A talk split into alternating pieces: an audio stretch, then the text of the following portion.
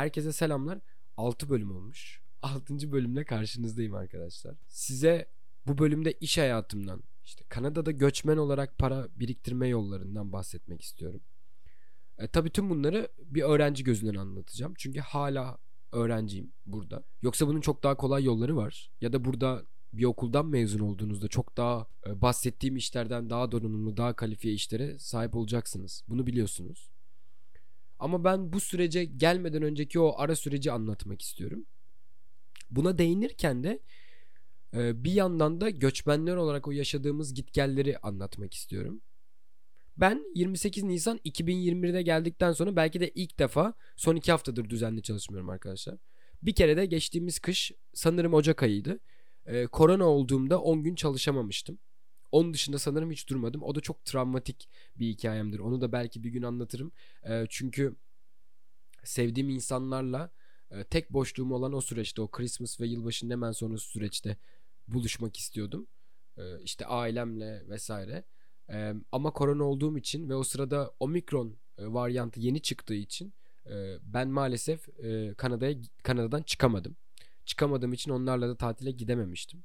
Ve maalesef benim onları görme sürecim 7-8 aydan 17 aylara falan uzadı. Yani o süreçten dolayı. Çok üzücüydü ama hayat, ne yapalım. Bu çalışmadığım son süreçte de, bu son 2 haftada merak ettiğim birkaç işi deneyimledim. Tabii ki ben yerimde durmaktan nefret ettiğim için boş durmak istemedim. İşte bunların arasında daha önce hiç yapmadığım Uber deneyimim ve birkaç freelance video işim var. Bunlardan da size bu bölümde bahsediyor olacağım. Özellikle Uber deneyimimden bahsediyor olacağım. Ben son 2 haftadır çalışmıyorum. Çünkü bundan 3 gün sonra 3 haftalığına Türkiye'ye tatile geleceğim. Ve gelmeden hemen önce o haftalardır atmak istediğim adımı Türkiye seyahatimin de etkisiyle bir noktada atabildim.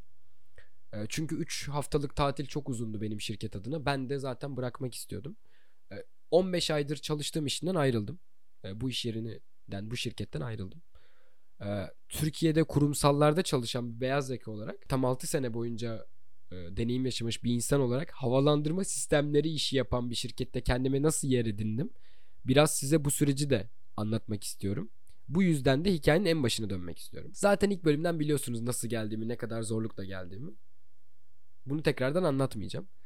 Geldiğimin 6. günüydü arkadaşlar. Benim acil iş bulmam gerekiyordu. Ama basit işte böyle kafe, restoranlara başvurmak istemiyordum. Benim daha büyük bir iş yapmam, daha fazla kazanmam lazım. Çünkü kafamda hep şey vardı. Bu okul sadece geçici. Asıl hedefim bu okulu da bitirdikten sonra kolej parası biriktirip koleji okuyup sonrasında alanımda yetkin bir kişi olarak işe girmek. Planım buydu. Tamam, Türkiye'den geldim ve 6 yıllık deneyimimden dolayı yetkin olduğumu düşünüyordum. Türkiye'de de iyi bir okuldan mezunum. Ama maalesef seninle aynı yetkinliğe sahip bir insan Kanada'da kolej mezunuysa o tercih ediliyor ki çok normal. O yüzden benim kolej bitirmem lazımdı. Önceliğim buydu. Ama bunun için de belli bir para biriktirmem lazımdı. Bunun için önümde birkaç büyük engel vardı. İşte bu 3 yıllık süreçte okulları ödeyecek kadar para kazanmam lazım. Bu ödemeleri gerçekleştirdikten sonra hayatımı devam ettirecek kadar paranın bana kalması lazım. İşte kiram, harcamalarım vesaire. Engelleri aşmam lazım bir şekilde. Ve pandemiden dolayı okulların online olmasının avantajını da kullanarak dedim ki nakit çalışabileceğim bir yer bulabilirsem haftalık bu uluslararası öğrencilere verilen 20 saat barajını aşabilirim. Tıpkı geri kalan tüm göçmenlerin yaptığı gibi. Bu şekilde de ödemelerimi hallederim. Yolumdan çıkmadan hedefime ulaşırım. O zamanlar tabii bir sürü gruba üyeyim. İşte Kanada'da yaşayan Türklerin ya da böyle uluslararası öğrencilerin kurduğu Facebook'ta onlarca grup var. Zaten tek gelmişim. Kimseyi tanımıyorum. Bir tek Osman'ı tanıyorum. O da UFT'de okuyor, University of Toronto'da. Zaten çalışmıyor, dersleri çok yoğun. İş hayatına hakim değil. Ne yapacağım? Dedim ki ne varsa dene Berkan. Aklına ne geliyorsa, nereye başvurman gerekiyorsa. Sonra Facebook'ta bir ilan gördüm. Türk bir arkadaş post çıkmış. Diyor ki, tüm gruplarda çıkmış bu arada bu postu. İşte Kanada'da yaşayan Türkler. İşte Türk Göçmen Yardımlaşma Dayanışma Grubu. İşte Kanada'ya göçenler falan, böyle bir sürü grup var. Hepsinde aynı post var. Post şu: Türk öğrencilere duyuru, saat sıkıntısı olmayan kişiler için günlük işler mevcuttur. Saatlik ücreti şu kadar. Bu numaradan detayları öğrenebilirsiniz. Ben tabii hemen aradım. Dedi ki abi okey, safety shoes alman lazım. Bu güvenlik ayakkabısı önünde metal olan. Bunu alabilirsen atacağım adresi hemen yarın gel başla. Ben ama nasıl heyecanlıyım ya, yani işin detaylarını falan asla sormuyorum. Diyorum ki aman neyse yaparız. Zaten diyorum ki buraya deneyimlemeye geldin. Bilinmezliğin içine girmek, konfor alanından çıkmak senin en büyük hayat mottan abi. Ne olabilir ki en kötü? Ya da nasıl bir kötü bir deneyim yaşayabilirsin ki? Sen her şeyi halledersin. Mottom bu. Diyorum ki tamam sabah 7'de orada olacağım. İşi sormadım bu arada arkadaşlar. Sabah 7'de hatta 6.45'te oraya gittiğimde dedim ki eyvah Berkan.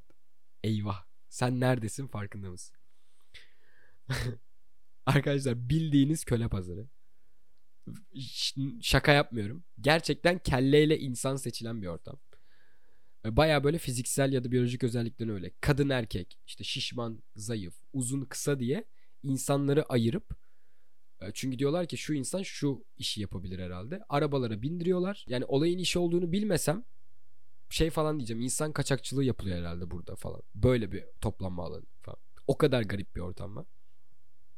Ve aklınıza gelebilecek tüm ülkelerden tabii bu insanlar, orada bulunan insanlar. İşte Türkiye, Ermenistan, Lübnan, Meksika, Kolombiya, Brezilya, başka işte Gürcistan. Bu arada ülkelere dikkatinizi çekti mi? Hepsi bizim bulunduğumuz siyasi konjektüre benzer hikayeleri olan ülkeler. İşte Brezilya'da Bolsonaro var ve çok gençleri kaçmak istiyor. Çünkü orada da geleceğe dair bir ümitleri yok. İşte Ermenistan'da aynı şekilde. Lübnan biliyorsunuz son zamanlarda yaşadıkları şeyleri. Meksika, Kolombiya. Anladınız işte yani. Hepsi bizim gibi hikayelere sahip olan gençler bunlar. Sonra ben sigara dumanını takip ederek Türk grubunu buldum. Gerçekten de bu arada biz çok sigara içiyoruz. Net yani. Sürekli o Twitter'da gördüğümüz Türkiye bir mühendis kaybetti ama Kanada ne kazandı bilmiyorum. İşte Türkiye bir avukat kaybetti, Kanada şunu kazandı vesaire gibi cümlelerin gerçekliğini o zaman anladım ben. Biriyle tanışıyorum, çocuk ODTÜ mezunu. İşte bilmem ne mühendisi, işini bırakıp gelmiş. Böyle fena da kazanmıyormuş. Burada okurken de kolejde bu işi bulmuş. Öbürü 30 yaşında bir avukat. Büroyu kapattım geldim abi dedi. Başka bir arkadaşımız var. Psikologmuş kız. Dedi ki daha fazla dayanamadım. Bir kadın olarak çok zorlanıyordum orada hayat kurarken. Buraya geldim. Bu işi buldum falan. Okuyorum şimdi. İşte bir diğeri kurumsal bir şirkette iyi bir pozisyondaymış. Marmara mezunu, iletişim mezunu. Dedi ki ben artık katlanamıyorum. Gelmiş. Ben o an işte o duyduğum cümlelerin ne demek olduğunu çok iyi anladım. Tam da o zaman işte. Yani Türkiye'nin çok farklı yerlerinden bir sürü kalifiyeli, donanımlı bu insanlar burada sıfırdan bir şeyler inşa etmeye çalışıyorlar. O farkındalığı size anlatamam. Bunu gerçekten deneyimlemeniz lazım. Bunu podcast değil aslında görsel olarak da deneyimlemenizi istiyorum. Bu yüzden en büyük hayallerimden bir tanesi ki onun da çalışmalarına başladım. Bu süreci, insanların bu deneyimlerini belgeselleştirmek istiyorum. Olduğunda da zaten tanıtımını yapacağım. Hem bu kanalda hem Instagram hesabında. Neyse, biz böyle bir işçi ajansı sayesinde nereden baksanız 2,5 ay boyunca çalıştık. Ve gerçekten çok güzel ekip. Çok güzel insanlar girdi hayatıma. Ben bu 2,5 ayın içinde bir gün yine bu ajans sayesinde gittiğim bir işte şimdi çok yakın arkadaşım olan Patrick'le tanıştım. Patrick Quebec'li. Biliyorsunuz Quebec buradan Ontario eyaletinden başka bir eyalet. Ve Quebec'ler de kendilerini çok Ontario eyaletine ait hissetmiyorlar. O da böyle kendine göçmen olarak bakıyor. O yüzden bizim aramız çok iyi oldu hemen. O da bu şirkete gelmiş. Şirketim üzerinden birkaç projede çalıştıktan sonra dedi ki biz sizinle çalışmak istiyoruz abi. Zaten adam eksiğimiz var. Ben ve benim başka bir Türk arkadaşım var, Cengiz. Bize iş teklifi yaptılar. Cengiz'le biz ayrı projelerdeydik. Patrick önce onun projesinde çalışmış. Sonrasında benim okula gelecekmiş. Cengiz beni arayıp dedi ki Patrick var burada. Bence bize çok yardımcı olabilir. Ve biz bir şekilde kendimizi öne atabiliriz. Hani madem bulunduğumuz ortamda böyle işler yapmamız gerekiyor şimdilik, bari kalitelisini yapalım. Bir adım atalım. Benim için harika bir deneyimdi. Yani hiç bilmediğim bir alanda alaylı bir şekilde gelişmek hiç yaşamadığım bir olaydı benim. Sağ olsun bu arada patronlarımız Patrick, işte Richie, Kane, bir sürü insan, Mark o kadar yardımcı olup o kadar bize destek çıktılar ki ikimize. İşte yüksekte çalışma, dar alanda çalışma, vinç kullanma, boom lift kullanma gibi.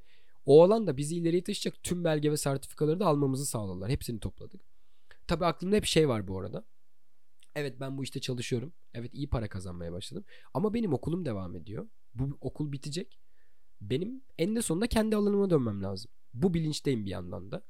Ama tabii inanın bana, cezbedilmiyor muyum? Cezbediliyorum. Cezbediliyorsun çünkü iyi para kazanıyorsun. İnsanlar seni çok seviyor. İnanılmaz güzel bir ortam var.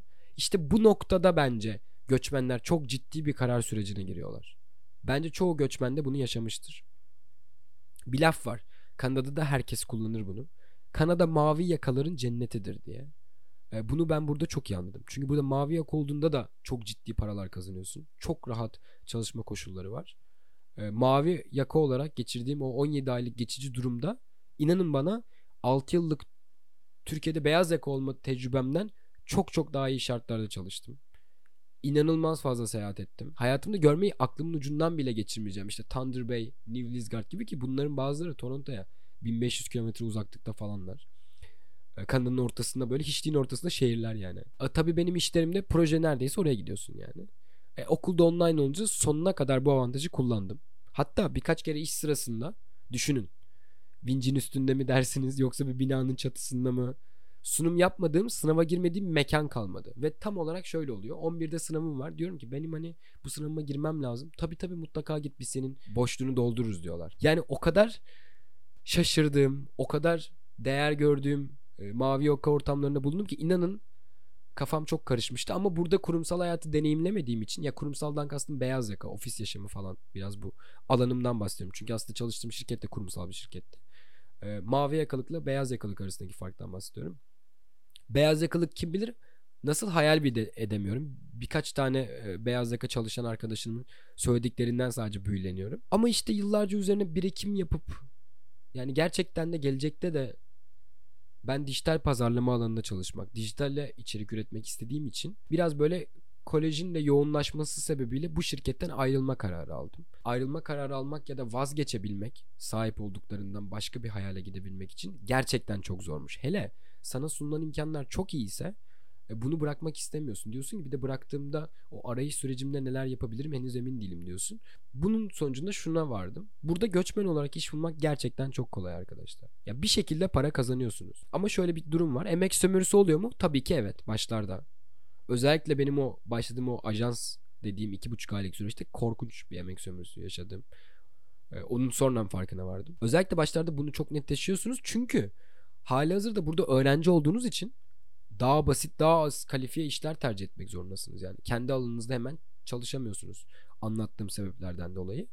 Buradaki işverenler de, ki özellikle restoran sektöründekiler, bir de size nakit veriyorlarsa, sizi nakit çalıştırıyorlarsa, bunu kesinlikle size karşı kullanıyorlar maalesef. Ve siz de oturmuş bir düzeni bozup geldiğiniz için bunu kabullenmeniz çok çok zor oluyor. Bir sürü arkadaşım bu süreci atlatamadıkları için, yani bunun geçici bir süreç olduğunu anlamadıkları için çok ciddi depresyonlara girdiler. Bayağı buna şahit oldum. Bu çok üzücüydü. Bazıları bunu atlattı ve yoluna devam etti. Kabullendi ya da işte başka bir sektöre girdi vesaire. Bazıları atlatamayıp Türkiye'ye falan döndüler yani. Ama bence göçmen olmanın en zor yanı geldiğiniz yerde sıfırdan başlamak gibi bir durumun içinde kalmanız. Bunu kabullenmeniz gerekiyor. Sizin burada network'ünüz yok. Türkiye'de olan network'ünüz burada geçerli değil. 3-5 kişiyi tanıyabiliyorsanız tanıyorsunuzdur. Ben İstanbul'da hangi bölgeye gidersem gideyim birini tanıyorum, ya da Ankara'da ya da İzmir'de. Gerçekliğiniz burada olmuyor maalesef. Yalnızsınız, teksiniz. Yaptığınız hataların sorumluluğu tamamıyla size ait. Eğer düşerseniz kaldıracak insan olmayabiliyor. Yani o 5 bölümdür anlattığım hayallerinize koşun, hedeflerinizi gerçekleştirin, İşte okulu da ödersiniz gibi söylediğim her şeyin arka planı gerçekten çok çok zor süreçlerin çıktısı aslında. Tabii yani hepimizin hayatı çok zor. O taraftaki hayatımız da çok kolay değildi, Türkiye'de yaşadığımız. O Türkiye simülasyonundaki deneyimlerimiz. Ama şöyle bir fark söyleyebilirim. Burada artık 2. yılının doldurmaya yakın bir insan olarak, eğer bir hedefe odaklandıysanız Kanada'da, bunu gerçekleştirmek bence çok daha kolay. Bunu tabii özellikle ekonomik anlamda söylüyorum. Bir de tabii eninde sonunda emeklerinizin karşılığını da alıyorsunuz. Bir hedefiniz varsa, bundan şaşmıyorsanız, gelmeyi düşünenlerin hiç kolay bir yerden başlamayacaklarını ama ulaşmak istedikleri hedefe de beklediklerinden çok daha hızlı ulaşacaklarının ben garantisini verebiliyorum. Bu yüzden alıyorum bu kaydı. Çünkü yaşadım. Sağ olsun Kanada Göçmen Bakanlığı geçenlerde bir açıklama yaptı uluslararası öğrenciler için. 20 saatlik bu çalışma süresi kısıtlamasını kaldırdılar. Çünkü tam zamanlı çalışan ihtiyacı var korkunç bir şekilde Kanada'nın. Ve bunu da şu an halihazırda bulunan 550 bin civarı olan uluslararası öğrenciden elde etmeyi umuyorlar. Halihazırda öğrenci statüsüne sahip.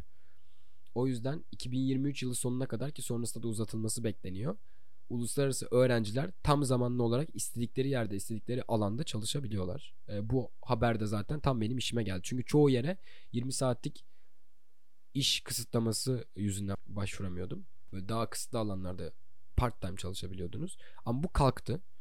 O yüzden hepimizin çok işine geldi. Gelecek olanlar için de böyle bir durumun olduğunu belirtebilirim. Gelelim Uber'e. Ben Hikmet'le çektiğimiz bölümden sonra özellikle Uber'e çok ciddi merak saldım. Çünkü ben daha önce hiç yapmamıştım Uber. Çok hakim değildim nasıl olduğuna dair. Bir sürü arkadaşım anlatıyordu. Dedim ki bisiklette deneyeyim. Batu'nun pedallı bir bisikleti vardı. Zaten hani bisiklet kullanmayı biliyorum. Dedim ki Toronto'nun da neredeyse tamamı düz. Yaparım. Bisikletle Eglinton'dan, merkezinden güneyinde asıl merkezine indim. Şey gibi düşünün bunu. Şişli'den Taksim'e gitmek gibi düşünün.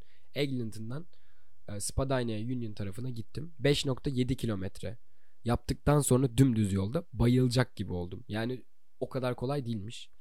Yok dedim, bu böyle olmaz. Aradım Hikmet'i. Dedim ki bu pedallı bisikletle destek olmadan mümkün değil, yapılamaz bu Uber. Yani insanlar yapamıyor herhalde.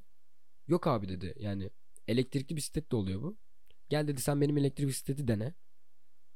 4 saat civarı Hikmet'in bisikletiyle denedim Uber yapmayı. Elektrikli bisiklette, işte pedal asist dedikleri bu bisikletle. Valla gelen bahşişlerle beraber $100 yakın da bir para kazandım. Ve asla yorulmadım. Şu an anlıyorum Uber yapanların neden başka bir şey tercih etmek istemediklerini. Yani çok rahat ve konforlu geçti. Zaten hani kulağında işte kulaklık var, müzik dinliyorsun. Zaten restorana gidiyorsunuz, paket hazır. Kodu gösteriyorsun aplikasyondan. Size paketi veriyorlar. Sonra haritada çıkan diğer adrese gidiyorsun. O diğer adres, hele evse zaten direkt önüne bırakıyorsun. Apartmansa da gidiyorsun, kapının önüne bırakıyorsun. Çoğu zaman verdiğin kişiyi de görmüyorsun falan. Bu kadar basit sistem. Dedim ki biz bayağı boşuna yoruluyormuşuz yani. Çoğu kişi haklıymış Uber yapanlar arkadaşlar. Bunu deneyimlemiş oldum. Ya bir de pedal assist olduğu için motor kullanır gibi bisiklet kullanıyorsun. Gaz şeyi falan var. Gerçekten aşırı rahat. Hikmet'e sordum, abi bunun olur nedir? Dedi ki 2 bataryayla 5-6 saat civarı yapabiliyorsun. Zaten dedi düzenli olarak yaparsan her gün, ki cuma, cumartesi, pazar pik yaptığı günler. O günlerde hem promosyon artıyormuş hem de çok daha fazla paket çıktığı için önüne daha fazla para kazanıyormuşsun. Diğer günler daha yavaş geçiyormuş. Dedi ki abi gün yaparsan aylık 2.700 ile 3.300 arası kazanırsın. 5-6 saat çalışmayla bu arada. Yani bu günlük çalışma saatini arttırırsan 3.5'ları 4'leri de bulabilirsin. Böyle bir sistem. Yani Uber'in tek sosyal hayatı etkisi şuymuş. Şöyle diyor abi, diyor hani cuma, cumartesi, pazar para kazandırdığı zamanlar olduğu için o günlerde de siz dedi normal çalışanlar genelde eğlenmeye, işte ne bileyim içmeye, vakit geçirmeye çıkıyorsunuz ya da bir yerlere plan yapıyorsunuz. O zamanlar bizi işte yoruyor. Çünkü insanların en sosyal olduğu zamanlarda biz çalışmak zorunda kalıyoruz. Biz hafta içi daha böyle boşluyoruz. Ama bir yandan da şöyle, günlük hedefine ulaştıysan kapat, pas offline'a, git nereye gitmek istiyorsan yani. Böyle de bir avantajı var sonuçta. Kimse seni bağlamıyor. Uber demiyor yani. 15 dakika yaptın, neden bıraktın diye. Hayata başladığınızda 2 şeyi kabul etmeniz gerekiyor. 1, hiçbir şey sizin önünüze konmayacak. Hep sizin istemeniz, talep etmeniz gerekiyor. Ve Türkiye'de bıraktığınız hayata ulaşmanız, herkes aynı noktada bırakmadı hayatı. Ama böyle ortalama hayat yaşayan, bir şekilde zaten iş deneyimi yaşamış insanlardan bahsediyorum. O noktaya ulaşmanız için en azından 2-3 seneye ihtiyacınız var. Eğer öğrenci olarak geliyorsanız. Ki benzer statüye geldiğinizde çok daha ileride oluyor olacaksınız aslında. Bu da işin kaymağı oluyor. Hele beyaz yaka çalışan arkadaşlarımın anlattıkları karşısında böyle şoklara giriyoruz karşılaştırdığımızda. Örnek vereyim. Cansu diye bir arkadaşım var. İzmirli. Kendisi uluslararası bir lojistik firmasında çalışıyor. Türkiye'deyken de aynı lojistik firmasının İzmir ofisinde çalışıyordu. Buraya geldi. Tabii çalışma hayatını bıraktı. Seneca Kolej'de lojistik bitirdi. Türkiye'de de lojistik bitirmişti bu arada. Ama Seneca Kolej'de de buraya gelip lojistik bitirdi. Tam size söylediğim sebeplerden dolayı. Sonrasında bu şirketin Toronto ofisine başvurdu. Ve şu an orada çalışıyor. tabii ki inanılmaz bir farklılık var oradaki ve buradaki maaşlar arasında. Bana diyor ki ben Türkiye'de günde 10-15 case yapardım. Durum olurdu ve bunu çözerdim. Ve bu normal karşılanırdı. Burada geçen gün 5 tane case yaptım diye şef aradı ve teşekkür etti. Çok yorulmadığımı umarım. Yorulduysam da dinlenebileceğimi ya da ertesi gün istersem izin alabileceğimi söyledi. Yani o kadar şaşkınlıkla karşılıyor ki bu işte yaşadığınız yoğunluk, kazandığınız miktar, iş ortamı, iş ortamındaki kişisel alanlara dikkat edilen saygı inanılmaz seviyelerde. Ya böyle kıyaslanamaz düzeyde. Ama sadece insanların kafasındaki plana sadık kalıp buna göre hareket edip bu noktaya gelmesi gerekiyor. Yani tıpkı Cansu'nun yaptığı gibi, tıpkı benim şu an bu yolda olduğum gibi. O da halihazırda o şirkette çalışırken burada tekrardan öğrenci olduğu için belli bir süre garsonluk yapmak zorunda kalmıştı ama sabretti. Gördüğünüz üzere de 2 senenin sonunda şu an o bıraktığı noktanın çok çok üstünde bir yerde. Türkiye'de bıraktığı noktanın. İşte bu ara sürecin eninde sonunda biteceğinin bilincinde olup sonrasına yatırım yapanlar kazanıyor göçmenler arasında. Onun dışındakiler kaybolup gidenler gördüm maalesef. Ya da ben yapamıyorum deyip dönenler gördüm. Ama bu sefer döndüklerinde daha da büyük pişman oluyorlar vesaire vesaire. İkinci olarak kabul etmeniz gereken şey de şu. Süreklilik her şeydir. Uber de yapsanız, gündelik iş de yapsanız, restoranda da çalışıyor olsanız, ne yaparsanız yapın, plansız bir şekilde hareket ettiğinizde kazandığınız para Toronto'da çok hızlı gidiyor. Korkunç. Çünkü Toronto çok pahalı bir şehir. Kazandığınız para bunun çok çok üstünde olabilir ama eğer çalışmazsanız, gün kaçırırsanız bu sefer aynı noktaya gelmek için ekstra çaba sarf ediyorsunuz. Ve bu da sizin sürekli zaman kaybetmenize sebep oluyor. Yani ben dönüp baktığımda o sürecin artık yavaş yavaş sona erdiğini gördüğüm bu noktada iyi ki diyorum bu deneyimlerimin tamamını yaşamışım. Çünkü bu hayatta neyi istediğimi gördüğüm kadar neyi istemediğimi de Kanada'da görmüş oldum açıkçası. Bir hedef uğruna katlanabileceğiniz şeyleri görüyorsunuz. Kendi toleransınızı test etmek ya da bunun sınırlarımızı zorlamak bizim bence farkındalığımızı arttırıyor. Ki bence o noktaya ulaştığımızda da çok çok daha tatlı geliyor. Çünkü arka planında müthiş bir emek var. Yani bunu siz yaşamışsınız. Burada yaşayan tüm arkadaşlarınız o başlangıç süreçlerini anlatırken ah ne günlerdi diye anlattıklarında ben bu hikayeleri dinlediğimde en çok fark ettiğim şey şu. Süreci iyi okuyan ve sabırlı olanlar kazanmış. Mücadele edenler gerçekten. O toleransını arttıranlar, o farkındalığa erişenler. Diğerleri de maalesef o süreçte biraz kaybolmuşlar. Size bu noktaya gelirken yaşadığım iş deneyimlerini, arkadaşlarımın anlattıklarını, kendi çıkarımlarımı anlattım. Umarım Kanada'ya gelmek isteyenler için özellikle aydınlatıcı bir bölüm olmuştur. Kanada'da iş hayatı benim deneyimlediğim kadarıyla böyle. Bunun tabii çok fazla farklı sektörlerde iş deneyimi yaşamış insanlar var. Özellikle restoran sektörüne çok hakim değilim. Ya da şu an ev arkadaşım benim harita mühendisi. Burada bir şirkette çalışıyor. Belki bir gün onunla da bir bölüm çekerim. Belki bir gün gerçekten Cansu'yla beyaz yaka olmanın tam olarak farklılıklarını anlattığım bir bölüm çekerim. Arzu var, yakın arkadaşım. O geldiğinden beri barmenlik yapıyor ve çok mutlu. O da benimle aynı süreçlerden geçti. Aynı özel okula gittik. Şimdi aynı koleje gidiyoruz. Birebir aynı hikayemiz. Ama o farklı bir yerden başladı deneyimlerine. Belki onu bir gün çıkarttığımda bu barmenlik ve eğlence sektöründe çalışmanın nasıl olduğuna dair konuşabiliriz. Herkes bir şeyler yapıyor ama bu çevremde anlattığım size işte deneyimlerine değer verdiğim tüm insanların hikayesi süreklilik. Hep bunun üzerine devam etmişler. Hiç yılmayıp hiç bırakmamışlar. Bende de biraz böyle kendimden motive olarak çevremdeki insanlardan motivasyon elde ederek bu hikaye tüm hızıyla devam ediyorum. Bu deneyimlerimi de size anlatmaya devam edeceğim. Kendinize çok çok iyi bakın. Bundan sonraki 3 bölümde Türkiye'de olacağım. Türkiye'de karşılaştığım şeylerden bahsettiğim bölümler olacak. Türkiye'de görüşmek dileğiyle diyorum ve bu bölümü kapatıyorum. Bay bay.